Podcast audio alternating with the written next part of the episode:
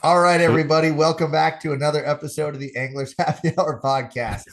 Um, hope you had a great holiday season. We all did. It's been a little bit wild our way, but it's been uh, it's been good. Um, we're happy to be rolling in the new year here. It's hopefully 2023 is a good year for all of you listening. Um, we're we're hoping for the same for ourselves. And uh, yeah, thanks again for uh, for tuning in. I know it's been a few weeks, so um, we've got a great episode on tap today. We've got an awesome guest, Alton Jones Jr. Had a great chat with him. Um, he's he's a really good dude. He's got a lot of great insights and uh, you know had some pretty cool stories too. So um, make sure uh, you guys stick around for that interview. But before we do that, let's run around the table, discuss a few topics, and catch up. So Nick, we'll start with you, man. Yeah, it feels like I haven't seen you guys since last year. It's crazy.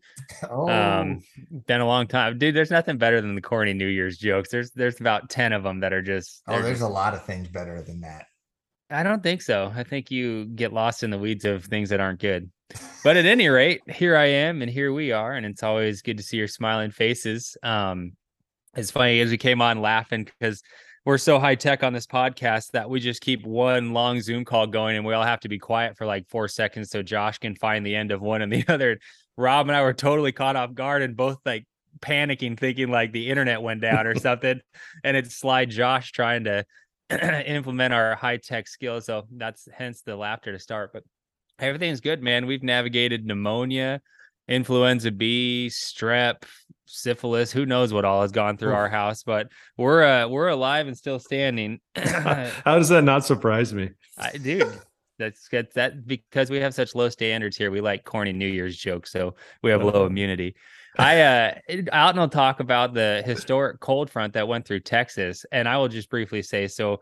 I have a couple of real estate things in Missouri and Illinois, and I have to text you guys the pictures. Thank God no one died. First off, like we had some tense moments there where like some of the folks living in our properties had like no electricity, i.e., no heat, and it was like high teens, low twenties in their unit. So it was it was touch and go around Christmas. So thank God everyone is is okay there. But dude, I had a toilet, like the water in the tank of the toilet froze completely solid. It was like a block of ice from the grocery store. I mean, like everything That's crazy.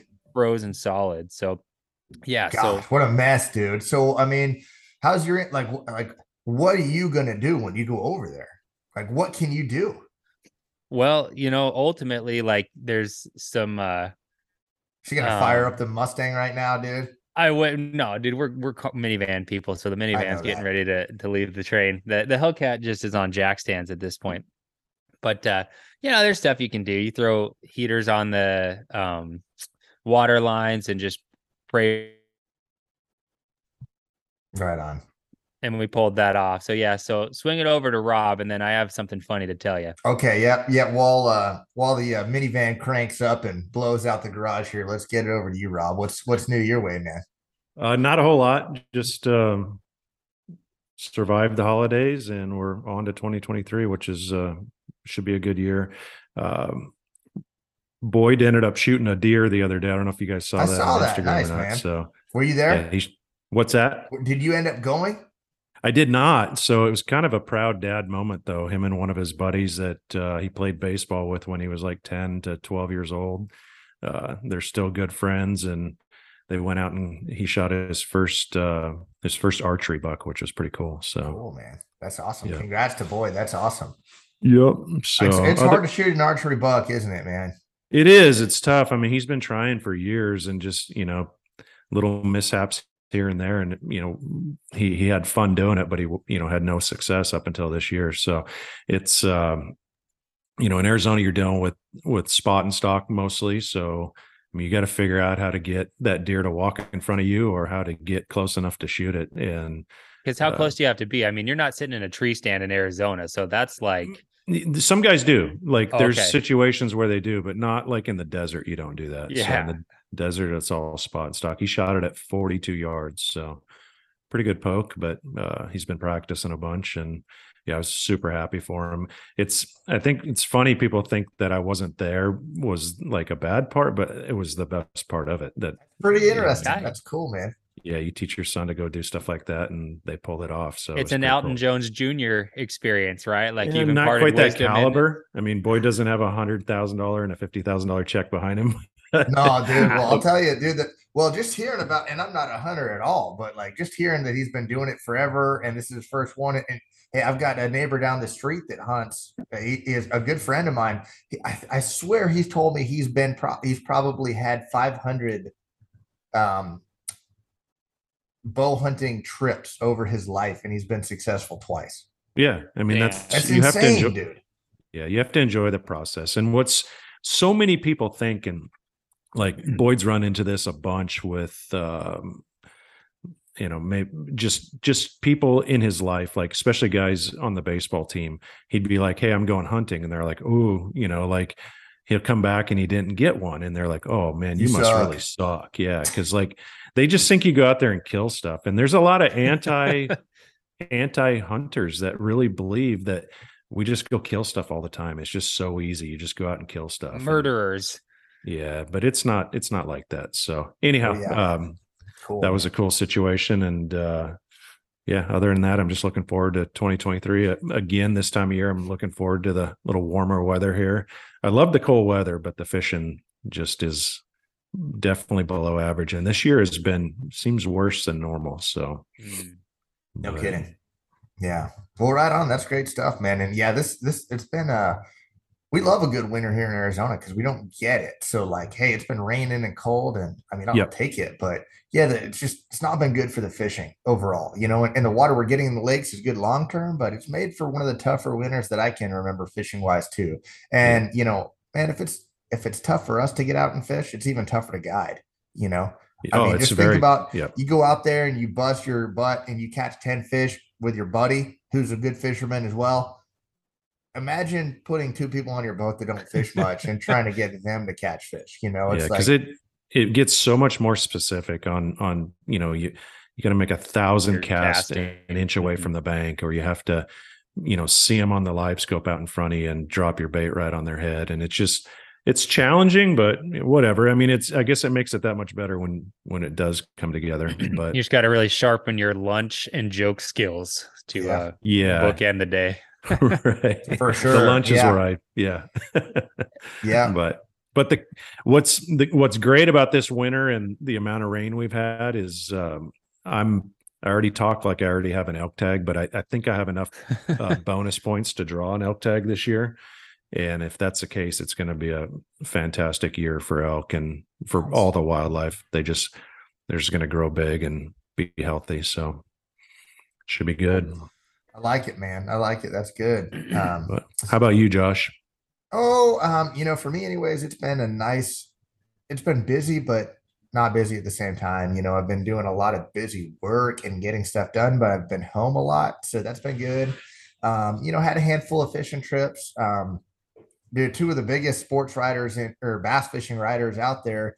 Um, one of them happens to live in Prescott, John Johnson from Bass Fan. So I was lucky enough to take him up to Roosevelt last week. Um, and then Jay Kumar from the Kumar's Bass Blaster. We we mentioned Jay all the time on the podcast. Um, him, you know, we get a lot of our our just you know stuff to talk about through his Bass Blaster blog, just like our buddy Dave Rush with with his online blog, Best on Tour. You know, they just have interesting stuff they talk about. But Jay took his son on a just a trip. They live in New Jersey. Um, his son's in college, so um, you know, took his son to check out Arizona for a couple days and got to take them and show them our extremely mediocre fishing at Lake Pleasant. So, uh, but it was fun uh, both of those days. Um, you know, good good holiday with the family, wife and kids, and just hanging out, uh, hanging out with my parents too. And then um, one last thing I do want to mention uh, before we get into our topics too, and I know Nick's got one more funny story, but um, our buddy Rob Smook, you know, if you follow me on social media, you saw the raffle that we had done. Um, we raffled off a guide trip to try to, um, you know, help raise a little bit of money for Rob and his family. Just to, they're going to incur a bunch of costs over over the next years with the accident he had. Rob fell off his roof. Landed really awkwardly on a pipe, broke all of his front and back ribs, broke his back. Um, he's you know he's he's in rough shape. So he's he's a, a local tournament angler, a good friend of ours.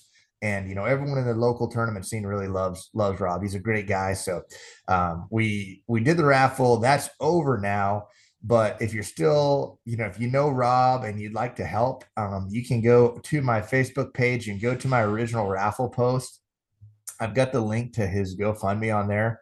Um, you could also just search Rob Smook on GoFundMe and probably find him that way. But if you can't find him that way, go to my Facebook page, my Josh Bertrand fishing page, and uh, find it in the comments there on my raffle post. But um, anyways, just a shout out to Rob and his family. Um, he's home, and uh, you know things are, albeit very uncomfortable, under control right now. So that's good. Boom. Yeah, and props to you, Josh, for uh, heading that up and and what a great idea. It worked out really, really well. So yeah, it was. Well, thank you, man. It was super, super easy. I, and the winners, you guys, the winners of this, uh, Ken Romata was the winner of the raffle, um, which Nick got screwed. Nick bought the most tickets out of anybody, and he didn't get drawn. But um, Ken Romata won this contest, and he's bringing Matt Shura as the guest. So, no, yeah, Oh, dude, we're going fishing on the ninth. So That's you better put some microphones on the boat and just shoot an episode either before or after the day. I think. yeah, it'll be should do it. unbelievable. I should That's film amazing. it. I've known Matt for uh, 20 plus years, and I've never fished with him. So they're they're really good friends. And Matt had Don't bought show him tickets too, anything. but Yeah, it was Community some- holes only. Yeah, just go sit in the middle of the lake. no You're like, man, it's tough, huh? Yep, yep, yep. Just go down the bank, drop shot, and sit in the middle of the lake. That's But no, we're we're gonna have fun. It'll be awesome. You know, it, what uh, a fun day. Yeah. Yeah, I'm I'm really looking forward to it. So when he when Ken and Ken sounds like a great guy, but when he said I'm bringing Matt, I went, holy crap, awesome, man. Here we go. This will be great. That's what happens, dude. Good deeds beget more good experiences. It's just the laws of nature. My uh, good buddy sure. had a client appreciation day one time and he had a raffle and they had like amazing prizes. And it was like, I've just learned that raffles are totally fixed from the jump. So I knew I was going to lose, even though I had 99% of the tickets. I didn't have that, but he was funny, dude. You could tell as he was picking names for his raffle. I was like, that's probably a current client. That's probably a current client. It's like, come on, man. Like, at least let me win like the $5 gift card to Starbucks. Nothing. It's like, oh, this is what you get for being someone's friend and not their actual person who's watering their tree of business. Point taken. Well, hey, dude, props But for it's all good your buddies, anyways, dude. I'm sure he appreciated you getting Yeah. tickets, as did I. So Yeah, uh, no, it's all good. And seriously, hopefully Rob is uh on his way to recovery. I can't even imagine what that would look like. So I'm sure it sucks and uh just hopefully everything just goes as smooth as it can because that's you know, I get carried away sometimes on a ladder. I'll be changing furnace filters or something, or like reaching for an overhead storage rack in my garage, and I get a little carried away, and I'm like, "What the hell am I doing?" Like, there's a good lesson there, dude. Dude sure. one moment of carelessness and i will be sadly regretting it so not that that at all applies to what's going on with him but it just is like yeah that's i just hope he gets better soon because that's uh that's a tough card no doubt, man. Right on. Well, well, i don't have uh, a funny story yeah. Let's turn it me- over to that, dude. On a lighter note. Yeah let me read you uh my brother-in-law and sister came for my birthday. I uh, i just recently turned 26 and uh had a just a wonderful birthday celebration with my brother-in-law and sister. But the best gift i was given was the lyrics to this song that i had never heard and i'm going to read them to you and then see if you can guess who this is uh the song is by. It starts with felt a pang late one afternoon. I was fishing off Muir beach with larry lalonde grabbed a tuna salad sandwich and I started to chew. Pretty mm. soon, Ler's yelling, fish on. I was just a little pup and it was Derby Day. It was dad and me and Daryl out in San Pablo Bay. Taco flavored Doritos and my orange life vest. Dad caught a, a hundred pound sturgeon on 20 pound test. Now he fought that fish for about an hour and a half. Daryl'd say, Jump, you sons of a bitch. And he grabbed the gaff. When we got him in the boat, he measured six foot long. I was so dang impressed, I had to write this song called Fish On. I was blown away by the greatness, and you just have to listen to it. So go to Spotify or something because it's. Do you have any guess who that is? No. No idea. Dude, it's Primus. You know Primus is from the no 90s? way. Yeah, Dude, yeah. That's Prime- crazy, huh? Dude, even if you ate all the mushrooms in California, you still wouldn't understand anything going on in a Primus song because it's just like abstract art in musical form. There's just randomness. But dude, he played that for me, and it's like when you hear it musically progress through the song, it's amazing. But taco flavored Doritos and an orange life vest are probably like the best lyrics pertaining to my fishing career I've ever had because it's just like I could just see it happening, dude. It's so great. Oh yeah, So anyone great. that fishes can can envision that. That's great, man. Dude, I was laughing to tears when he played that for me. I don't know why, like the orange life vest is just like brought back memories. I brought a non-fishing friend fishing one time and uh he asked for paper towels after he touched a fish. And it was just like that's like one of those orange life vest experiences. so Rob's so face. funny, dude. Like, what did you? And this is a guy, a racing friend who I've seen covered in grease doing like a rear end, you know, a gear swap, covered in grease, blowing his nose in his shirt, and he's like, "Can "I have a paper towel after touching a fish." So, anyways, go listen to it. It's called "Fish On" by Primus, and you'll be glad you did because That's- comes from the album called "Sailing the Seas of Cheese." So that gives you an idea of how outrageously ridiculous it is. But That's "Fish right On" up is your alley. song. Fish On's the greatest song ever produced. So we'll check it out. Thank you, man. That's cool. Dude, it's it's funny to see fishing get into just uh, weird random mainstream stuff. You know, the uh how about did you guys see the Justin Herbert sign? No, I don't know. Okay, so Justin Herbert, the quarterback for the uh, LA Chargers, one of the top QBs in, in the NFL.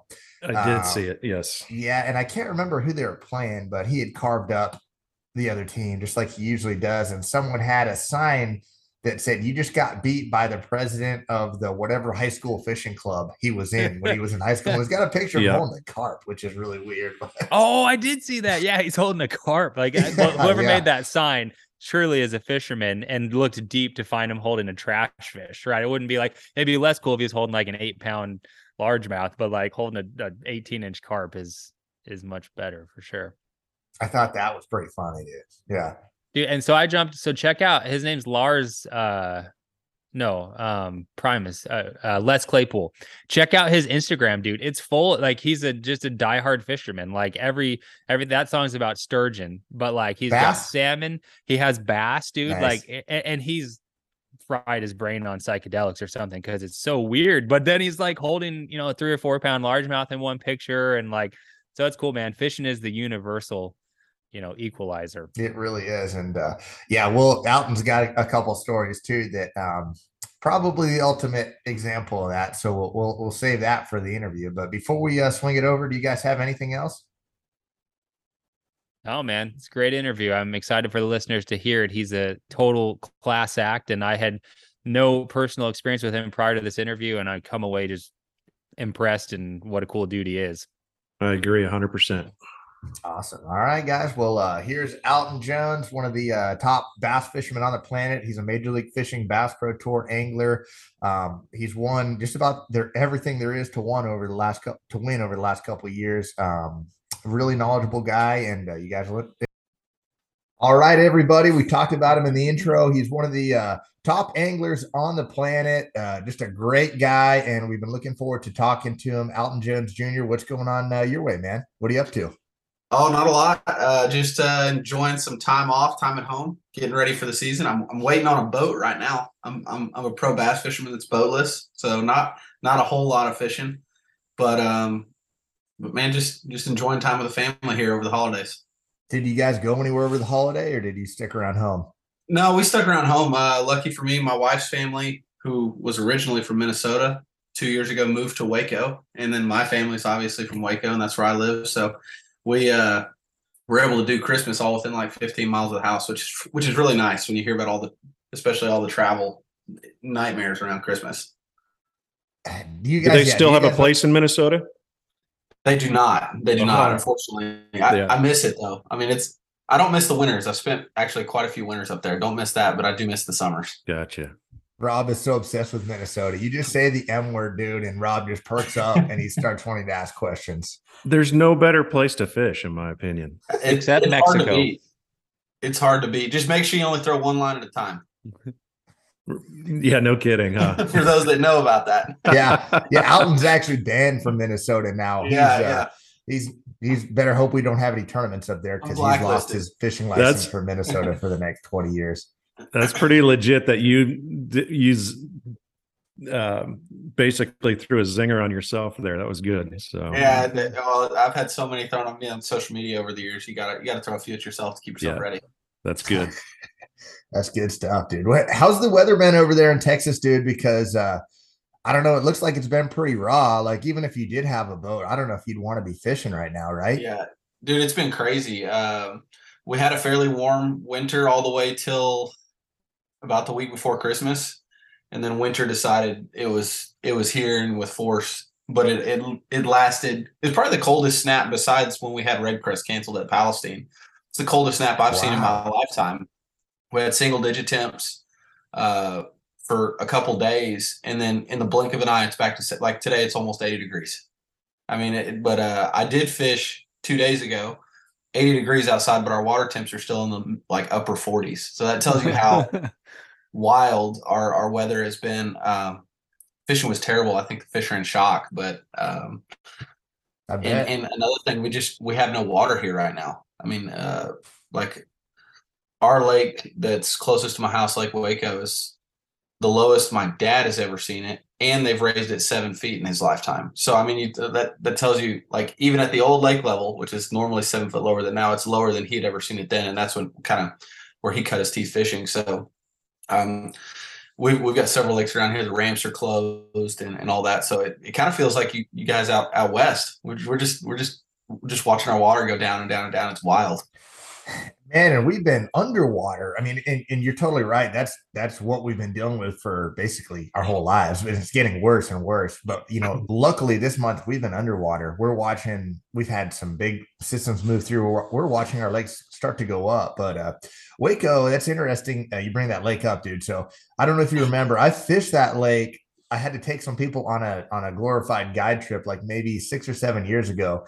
And Mhm. guys, I at at the time I hardly knew Alton. Um, I think we'd only been fishing against each other for maybe a year at the time, and I sent him a text, and he gave me a couple sweet waypoints. I was halfway through the day; we hadn't caught crap, and he gave me a couple little waypoints. I went and had an excellent guide trip, dude. But how, how does that lake stack up? Or, or tell me some of the better lakes around the Dallas, Waco, Fort Worth area, because I think East Texas gets like all the all the publicity um, and you don't hear uh, being outside of Texas, you don't hear a lot about the lakes in the cities or around the cities. Where's some of Yeah. the best lakes around around town? So so Lake Waco is low on the totem pole as far as good lakes. It's just convenient for me. Um, outside of the springtime and like early summer when they get on first get out on brush, you rarely see anything bigger than 20 pounds get caught, um, which is still a solid bag, but it, it's it's a tough fishery.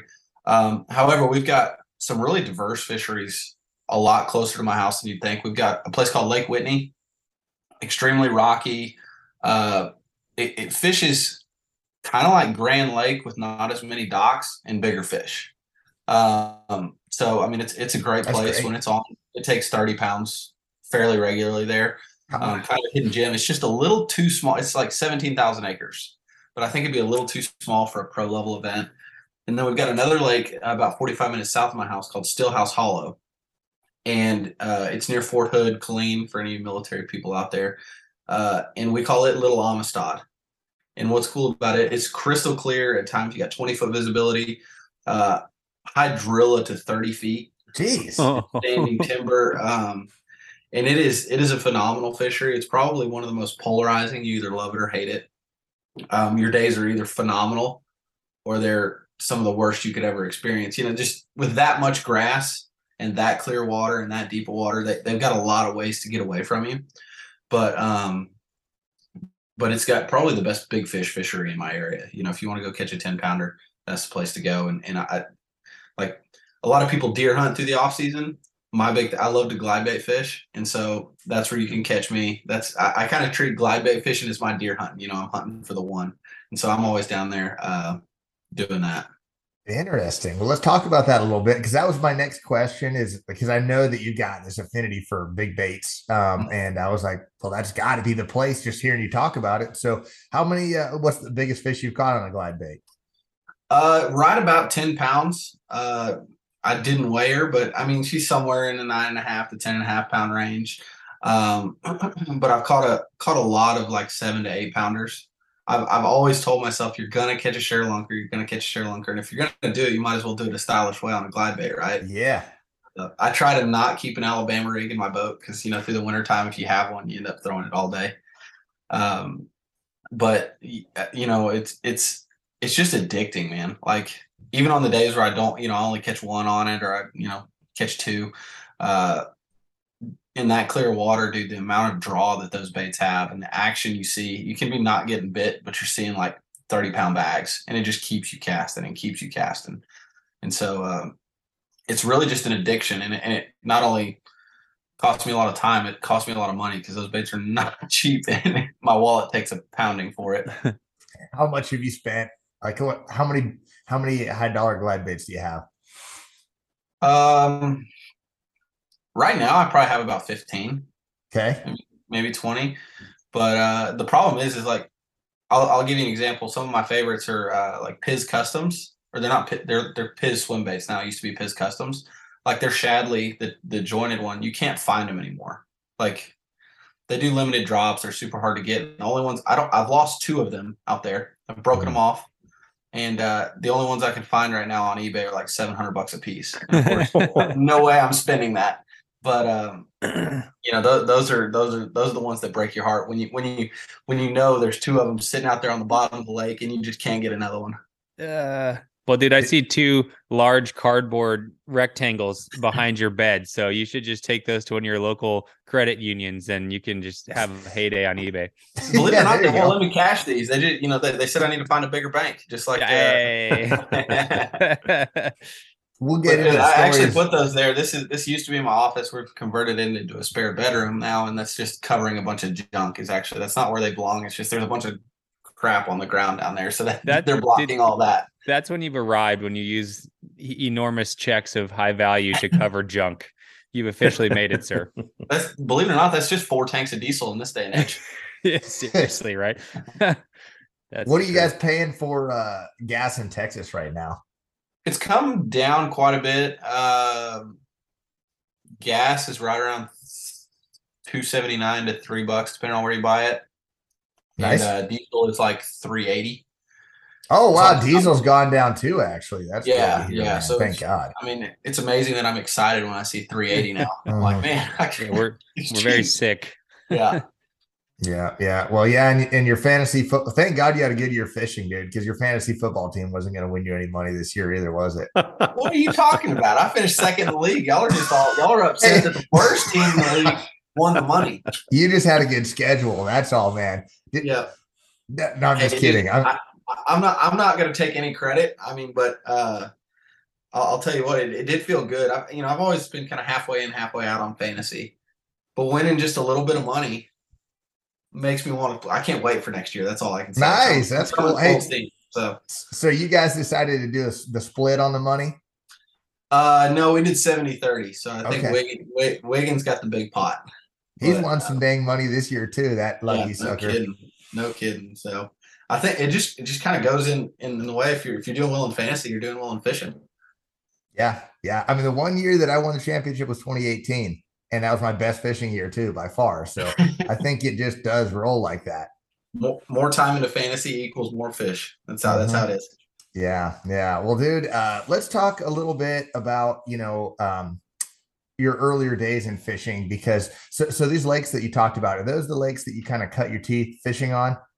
Uh, yeah. I mean, from a local standpoint, yes, but um, as I grew up, uh, I spent a lot of my time. This is gonna sound crazy. At Falcon and Amistad, they're six hours from my house. Um, but my dad was so obsessed with those lakes back in the day uh, that he'd keep our motorhome down there. So I basically had a free place to stay. So Oh, wow. anytime, uh, anytime through high school or into college, if I had a three day weekend or sometimes even a two day weekend, I was getting in the truck as soon as class was over, headed south.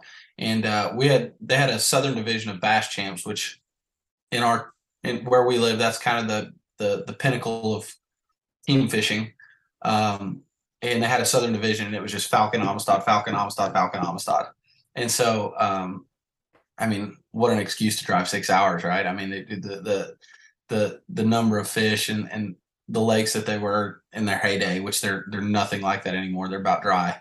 Um, I was just I was addicted. We were probably spending 40, 50 days a year on those lakes. Wow. Uh, Oh, Nick can and- attest to uh yeah how Falcon has faded a little bit. He he had a, a pretty rough trip there a couple uh, a couple of years ago, but yeah. uh, dude, so Amistad because Amistad tapered off first, didn't it? hmm Yeah, there were there were some things nobody really knows. There was definitely a fish kill. Like, there's no doubt in my mind. Um, I've heard I've heard the bass virus. I've heard some some other stuff of of, of a mine getting like some some type of of mine leaking a bunch of like chemicals from the Mexico side that was way up the Rio Grande flowing in Huh. um, causing a fish kill, uh, which which would make a little bit of sense because the only place that uh, ended up having life was like the Devil's River side.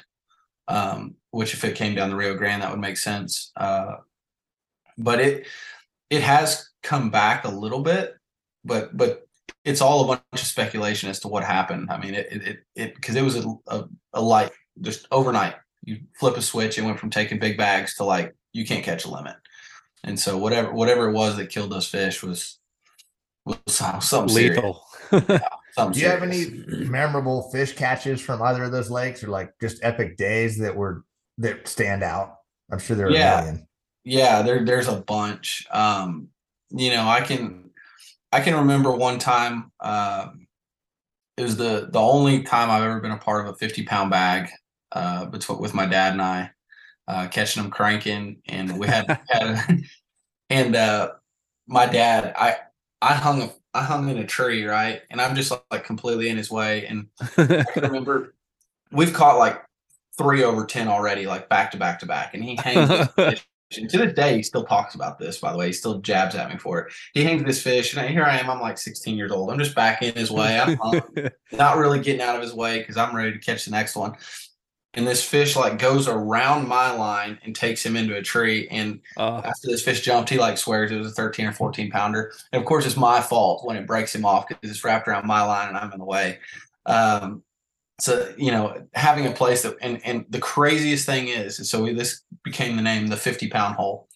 Uh, this spot you could fish it in the morning. We had like a, a, a month where this spot was on. You could fish it in the morning. You'd never catch a fish. You come in the last hour of daylight, you catch 50 pounds, and it happened like like seven or eight times in a row. over Wow. so it became the name, the 50 pound hole. And, um, Decent. you know, that, that, I mean, I- I'll just never beat that. That'll never happen on any other lake in the rest of my life. what was it? Was it just like a deep cranking spot where there's like a rock on a deep point, or like how did was- that magic basi- happen? It was a giant slab of rock. Um, it's, it's all natural, but, uh, it was a place actually, the first time we ever went to Falcon, it was really, really low. Um, we are going by this place and my dad marks it and says, Hey, that when the white comes up, that's going to be good. It's really nothing crazy. Like if you idled across it, you might see a couple pieces of rubble, but it's literally just giant slab rock. And uh, it's in the middle of, and there's a big area of trees and there's one bare spot. So that, that's what makes it Ah. so tricky is like, and I tell you he's getting hung in the tree, we're, we're cranking a bare spot in the middle of a forest. Um, uh, and so uh, that, that's what, that's what that was. And um, cool. it was, it was something special. And, and now if you, you can't even get a boat within sight of it now. It's so low, Mm. but Mm. uh, look- looking back, one more story is uh, the second bass champs I ever won. My buddy David Ridley and I. It was like a March tournament, and we didn't practice for it. Didn't didn't do any of the prep work you should have done. We drive down there, kind of expecting it to be. I mean, March. You're thinking like shallow, flipping, spawn, whatever. We ended up cranking up like 40, almost 40 pounds, like 39 and a half pounds, and winning a tournament there with it. With uh, we had two 10 pounders that day. and It was just, I mean, I could go into more detail, but it's just a big fish fest. And like the the the number of days we had where we were like, "Did you catch them today?" No, we only had 30 pounds. That's know, insane, it's dude. amazing. It's and, and that's, absolutely that, that sounds that sounds stuck up, but that's that's how good it was. Yeah, we we we never had we never caught one over eight. We never caught a big one. You know, it's just just wild. Yeah, I mean, it, you hear, I don't know, maybe it, it's all about water level, uh, especially Mm-hmm. on these these desert or western style lakes, right? So, like Yeah. in, in Texas, a lot of a lot of it's the same. I mean, Yeah. you never know, but you know, maybe something miraculous will happen on in, in some of these regions and and we'll get the water to come up again and, and the right stars will align for fishing like Mhm. that to come back. Right now Yeah. it seems pretty grim. You know, you hear about the uh I know Amistad used to have a lot of hydrilla and uh apparently that really took a, a beating too, right? And is that that's a big factor, Um, isn't it? I, I mean, I haven't been, and this just through the grapevine, but I believe it's back now. Oh wow. Uh, So I, I think the numbers at Amistad are good. You're just not catching the sheer number of five to ten pounders that you used to. Uh, but yeah, you said it. It's it's literally instant bass. You just have to add water. You know, Yeah. It's- it's- you look at what like o, OH Ivie did.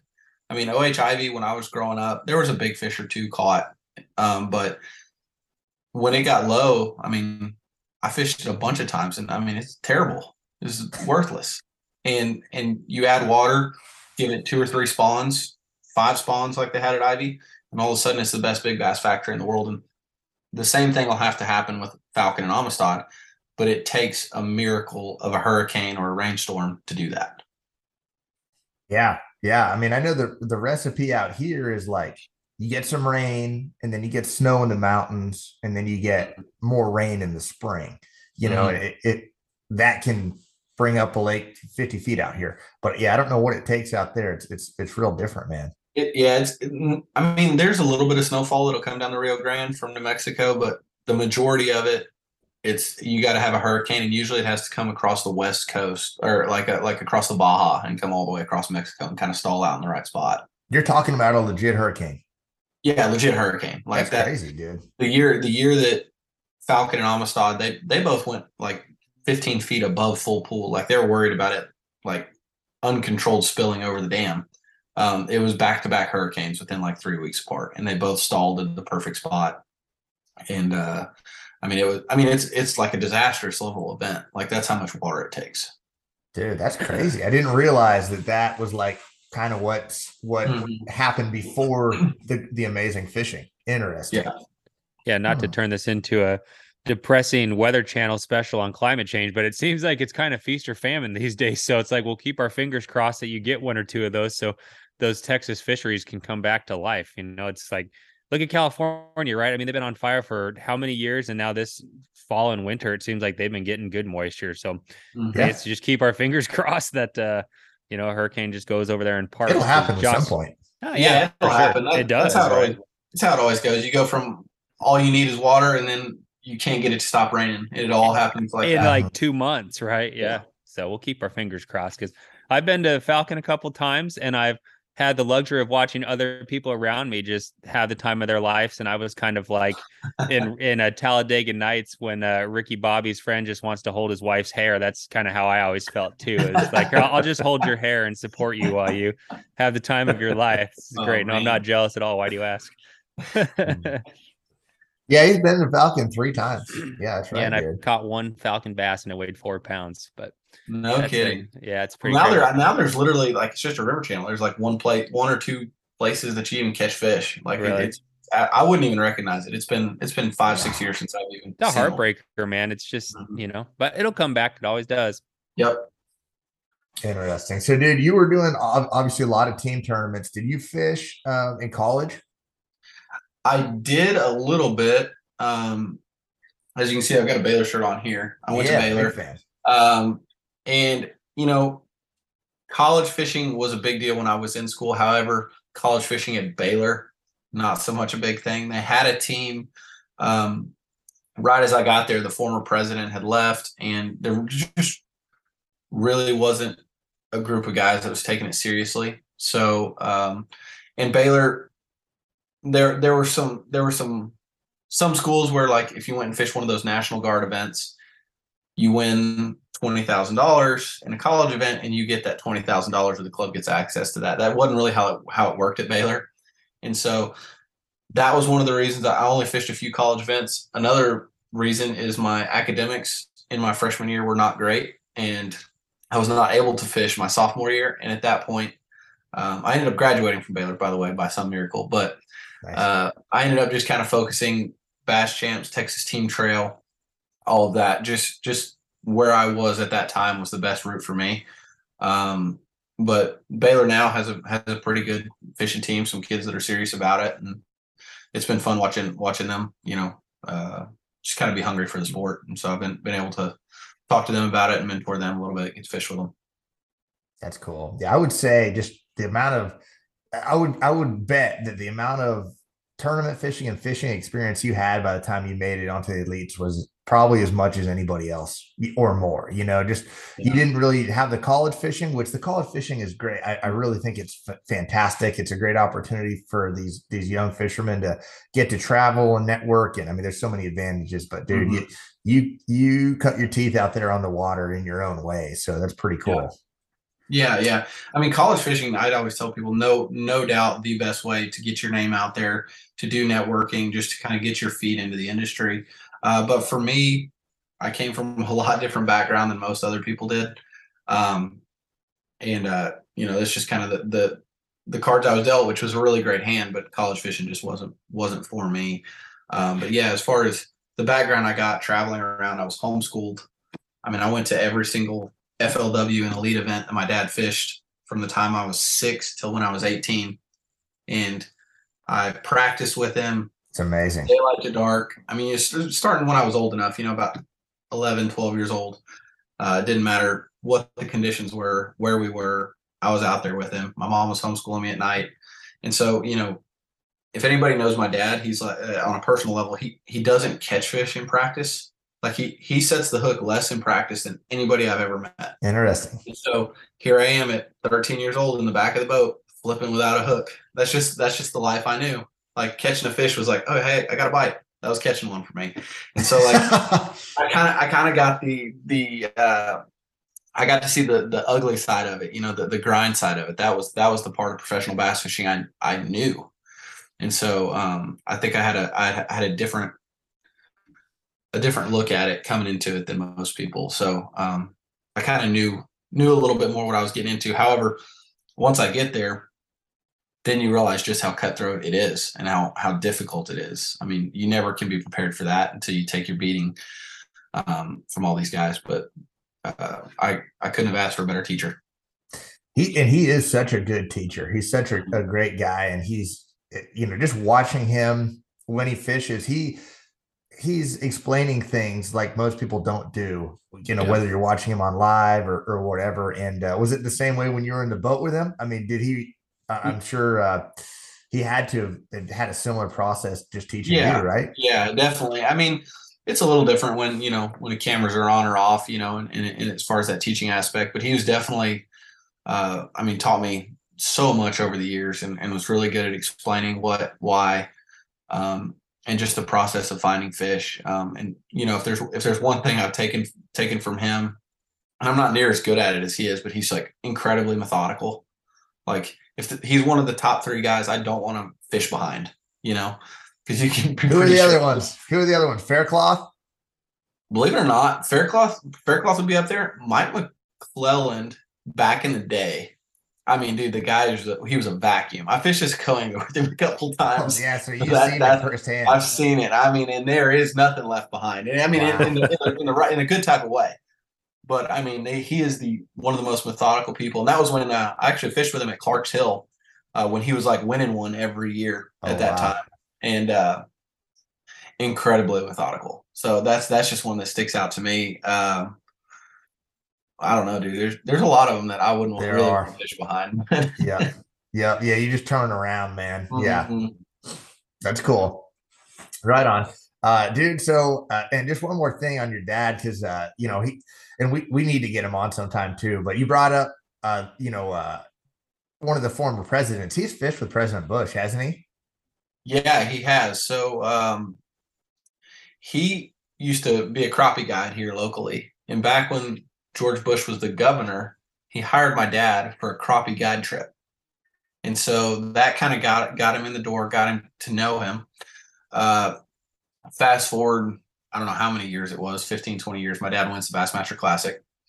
Um, and he gets a phone call and it's President Bush. Um, and he so he lives like his ranch is about 20 minutes from my house. So that's that's kind of how where, where he is regionally.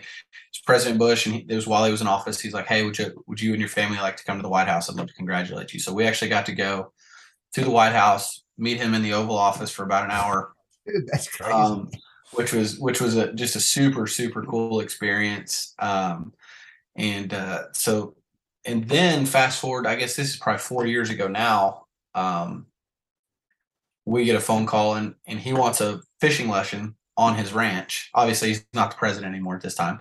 So my dad and I we go out and we use our Garmin GPSs and we actually map his lake for him. nice. Uh, so he's got he's got his own, and we get him a Garmin, a little little Echo Quick map. draw, baby. Uh, yeah, and uh, we get him get him a Garmin set up on his boat, which is called Bass Force One. By the by the way, and uh, looks just like Air Force One. And uh, so we, we get it all mapped out for him, and then we, we ended up taking him fishing on on his own little. He's got like a five acre lake, and uh, it's pretty healthily stocked. I'll say that. So getting to spend a day, it was just me, and my dad, President Bush on the water, and of course, like a handful of Secret Service with firearms and snipers and whatever else. I'm standing on the bank watching us, um, but we spent like four hours in the boat with him, and it was it was everything you would think it is. It would be. I mean, all politics aside, dude, he is like one of the most nice, down to earth, easy to talk to people you could ever imagine. And it was it was it was a special day. wow. So just like fishing with any other guy, huh? Yeah, I mean, just just cutting up, super sarcastic, witty, funny. Um, and uh, he like early in the morning, uh, he set the he he threw his bait up and it kind of landed in some cattails, and he set the hook, and it came back and, and like domed me right in the head. And so and I, it was early enough where I didn't have my glasses on. I was like, if I didn't turn my head, I would have lost my eye to President Bush. I was like, could you imagine that story? So Oh my god, dude. but uh but yeah super super good dude awesome guy That's pretty neat, man. Yeah, it, I mean, so yeah, you can't top that one. I was gonna ask if you fished Mhm. with any other athletes or celebrities, but golly, dude, uh, President Yeah, it- Anyone else though, dude? I gotta ask anyways. uh you know i fished with uh uh patrick willis um he's a middle linebacker he'll, he'll probably be a hall of famer like an eight-time pro bowler from the 49ers uh jordan shipley and colt mccoy um Nice. and uh Is Colt cool? Because he's uh he's the Cardinals backup these days. yeah he's super awesome guy like incredibly down to earth loves to fish so if you ever want if you ever want a connection there Yeah. Um, if you ever, if you, if you ever, I'll, I'll, I'll text him if you ever want to go fishing with him. I'm sure he'd love to when he's in the area. Yeah, yeah, that's cool. Well, yeah, they uh they're not gonna be in the playoffs, that's for sure. So I might have some extra time this year, man. That's cool. That's that's cool to hear, and that's that's an awesome story about fishing with uh, President Bush, man. That's awesome. Um, Good thing you weren't punching like deep mats or something with an ounce and a half tungsten. Oh, I, I, I'm very lucky. It was only a three eighths. Yeah, well, hey, we don't want to take too too much of your time, so let's let's fast forward it um, to just this year that you had, man. It, you're definitely within the last few years. You know, you've always been good, but you've man, you've come into your own as one of the top fishermen in the country. You know, one of the last guys anyone wants to be fishing against, and uh, it's really shown in your results, man. And this year, you won Lake Fork, and then at Heavy Hitters, you know, the, the two cardboard rectangles Nick's talking about behind Alton. He's got his his big fish checks of 50 grand and 100 grand um, from just the one heavy hitters tournament. So uh, huge year, man. What do you like attribute this this this this you know awesome success to? Dude, you know, I, I I've been asked that a million times, and um, I, I really don't know. You know, the, this year I put I put a lot of effort in uh, pre-practicing events more than I ever have. You know, um, I think I pre-practiced like four of the seven, which for me it's not something I, I really do all that often.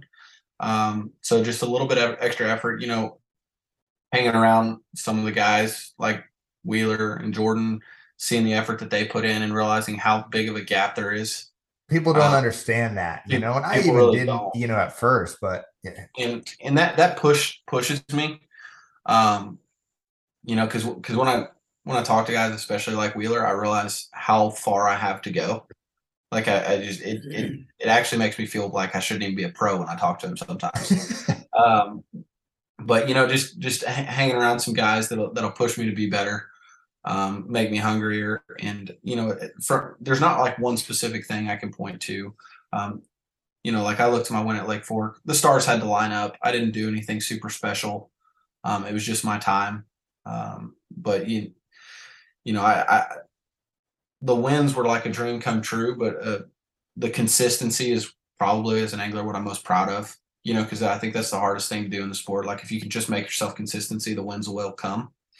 Um, so you know, I just, I mean, and and and again, like forward facing sonar. I mean, I've been running it for like seven years now, but just every day I get more and more amazed at the capabilities of it. How shallow you can, and just like it's not just throwing an Alabama rig at suspended fish. Like it's so much deeper than that. Um, and I, I, think you know becoming very good at it at shallow water has been um, one of my big keys to success. You know, over the past two to three years. That's really interesting, man. And fork, it was a huge factor fishing around those stumps, man. Were you mm-hmm. were you shining that thing towards the stumps yeah. you're casting your crankbait at? Yeah, absolutely. I mean, uh, I watched. I mean, I'm fishing like the top of the lip of where I was fishing was about three foot. The bottom of the drain was six to seven, depending on where I was. Um, and even in that shallow, I mean, I could, I could see which stumps had fish on them. Um, and and the stumps weren't were good stumps because of how they were positioned on the breaks, how gnarly the the the cut bank was, and how gnarly the root system was. And so I could I could see all that. Where as if I didn't have forward facing sonar, I'm just kind of guessing, you know. Uh, so I mean, I could I could tell you which stumps were going to be the good ones um, before I ever threw at them. And how many and, repeated and, casts would you make to a stump when you knew it had fish on it? Uh, sometimes fifteen. That's um, insane. Yeah, and and so the craziest thing. So this would have been uh, the knockout round when it was when it was when we had to cut it short because of the uh, freezing rain. There was one stump. It was just beautiful, perfect setup on an outside bend. and had a good like cut on the on the on the channel swing on it, and I'm fishing it going in, and I make five, six, seven casts at this one stump. I, I feel like I can see some fish, but it's it's so shallow. I'm having trouble. Um, don't get a bite. So I go on in. I come back and and it's almost to the back of the channel. So I, I basically fish another 50 feet and I turn the boat around. I'm coming back to the same stump, just fishing it from a different angle. All is all it is. A- angle is the only thing that changed. I caught five in a row, all That's of crazy. them over four pounds off of that one stump. And it is, it's literally this deep. And I mean, you would have thought I was on a on a Tennessee River bar. The way I caught twenty pounds, dude. Twenty five pounds. Yeah, yeah. I caught, I caught, over twenty pounds in six minutes in 44 degree water. It was just the most amazing thing. Dude, I learned so much at that tournament, and you know, I uh I had a real mediocre tournament myself. I ended up finishing like barely missing the cut, and it was because of a bunch of lost fish. Uh, boohoo. But uh, anyways, uh, just what I learned was was really when I was sitting in the warm house watching you guys freeze those last two days, especially that day that they cut short. Um, dude, how how you could how many bass you could still catch in water that frigid? You're talking about yeah. some of the most pressured Florida strain bass in the mm-hmm. country. And uh, they still bit. Now it was real specific. If you had, mm-hmm. if you weren't doing the right thing, you'd go out there and blank. But uh, mm-hmm. it just like, you know, it, it I talked about it, I think on the podcast uh, before from right after that tournament, but if we had those weather conditions on the first day of practice, which it wasn't that different, I guess, in my head, I would have been telling myself, dude, you can't catch a bass today. You know, it's gonna it's gonna be horrible, and, and really yeah. had a bad attitude all day. Yeah. Um, and probably not fish to my capabilities, mm. knowing that hey, we're fishing for Florida strain bass. It's 30 degrees out here. The water temp is 44. Like you ain't gonna catch nothing. So, you know, it, you you're not even gonna try as hard. And then to watch you guys just uh, there are a, a, handful of you guys that slaughtered them the last couple days on mm. reaction baits, nonetheless, dude. So yeah. it was pretty crazy the wildest part about that too is like uh so I mean with Lake Fork being down, I think it actually made our tournament better. So you know we were six feet low. Yes, it uh, did. and it, it it kept those fish kind of like I, I mean I equate it to like shooting them in a barrel. Like they had nowhere to go except those specific drains. And then when you add that cold front in, um, any fish that were meandering on the flat when it was 50 something degree water temp, they're going to get sucked right to that drain. Um, and so the craziest thing is like you think it's this cold. I've got to drag a jig. I've got to pitch a drop shot around these stumps. I could not get bit flipping for the life of me. And I think there was just like we talk about like the groups of fish that were on these little specific corners and stumps. And I think a reaction bite, there was just so many there. That was the only thing that I could get it to, uh, I could get them to trigger on. You know, when I, like I'm throwing a square bill and it, I'm not reeling it all that slow. You know, No, you I'm- weren't. I'm kind of I'm kind of banging it off of stuff, and and I, I initially started with the flat side, and I couldn't get bit because I had to you know with the flat side it's so hangy, um, you can't you can't really reel it around. You can't bang it off of stuff. You bang it off of something, you're hung, and um, so when I switched to the square bill, it was it was it was incredible, and and when we went out that final day. I told myself I don't remember exactly what it was, but I told myself if the water's like sub 45, I'm probably like I'm I'm I'm done. You know, there's no way. And I put my trolling motor in the water and it's like 43. And I'm like, great. You know, hey, I had a great day yesterday, but I'm about to finish 10th. And that's what I told everybody. They were like, You're gonna win? I said, I'm gonna either win it or I'm gonna finish 10th. There's gonna be no in between. And like the first key stump I come to, I catch a three and a six back to back. And I'm like, I was just amazed. Like I, I don't know why they were still biting, but they were. Yeah, yeah, it's pretty. And you make a great point about just the th- those were the the perfect conditions to know right where the fish were at. You could pull Mhm. into a creek and say that's where they're at, you know. And like you said, with live scope, you can see the key stump. But just the triggering aspect, man. Big props to you for going through that progression of finding that square bill because uh yeah i mean i know in my head when it was warmer i was crawling a big spinnerbait through the through the Mhm. stumps and getting bit pretty good and then uh you know the jig was fair but never in a million years would i have been you know cranking that stuff and and, and for for anyone that didn't see the tournament if you just look at how thick the stumps were you just don't think about a crankbait dude it was just Mhm. i mean you look Yeah. at it and it's like where do you even cast this crankbait like Mhm. literally you'd have to find lanes to actually make your cast Yeah. and and finesse it through those trees bang it through those trees so pretty interesting pattern man was anyone Yeah. else in the top 10 cranking I don't think so. I think there were quite a few guys in the knockout round that actually caught some cranking in that same zone I was in, in the back of that same creek. Um, but I think I think for the most part they got they got scared away um, from the cold weather. Um, so you know where, where I started um, during the knockout round, I was sandwiched between Poche and Andy Montgomery. i And- see you guys back there i was halfway back in the Oh yeah, there you go. And Where- but where I mean, they didn't. and they were stuck flipping. They were just stuck in their ways of flipping, and um, you know, it was just one of those that tells you how how picky those fish were. Um, and I think they both caught like one or two apiece. Um, where they where they just wanted the crankbait. You know, you said you were slow rolling a spinnerbait. That's exactly what I did all the practice and all the first two days of the tournament until I kind of developed that uh, crankbait bite. It was definitely the way to get a big bite, and it's my favorite. Like oh that big spinner Colorado blade, dude, is nothing better. Absolutely. not. I caught an 814 on day one doing it, and it was just like that bite's one that is just ingrained in my memory. oh no kidding yeah you'll always remember that feel when he ate it huh hmm Yeah, just the line just gets cut. That's awesome. Right. How cool. Well, hey, uh, we've had you for about 45. Um, you guys have anything else for Alton before we uh ask maybe last question or two and let him roll? No, dude, you did a great job. Uh, I- you covered everything. That was good. All I feel like is we're just talking to either Parker or Emma Bertrand in about 12 years into the future, hearing out and talk about fishing with his dad, dude. It's like, oh, this is like the next generation of Bertrand offspring right here. It's Dude, like that's a dream what- scenario, what, man. Jones It- Jr. is Yeah. here. Nah, it is, dude. It's just so cool, man. Obviously, I'd never met you before this, and I, I I've watched you just like all your other fans and enjoyed seeing you be successful. And uh, it's cool, man. It's all congratulations to you, and it's it's just neat to see like what a prodigy you are, but yet you're your own, you know, individual doing your thing and and figuring out stuff like Josh and you just talked about. But I don't know, it's just cool, man. I I'm old nostalgic, I guess now. It's cool to see like those things materializing and uh you've got such a bright future ahead of you and uh it's it's gonna be awesome, man.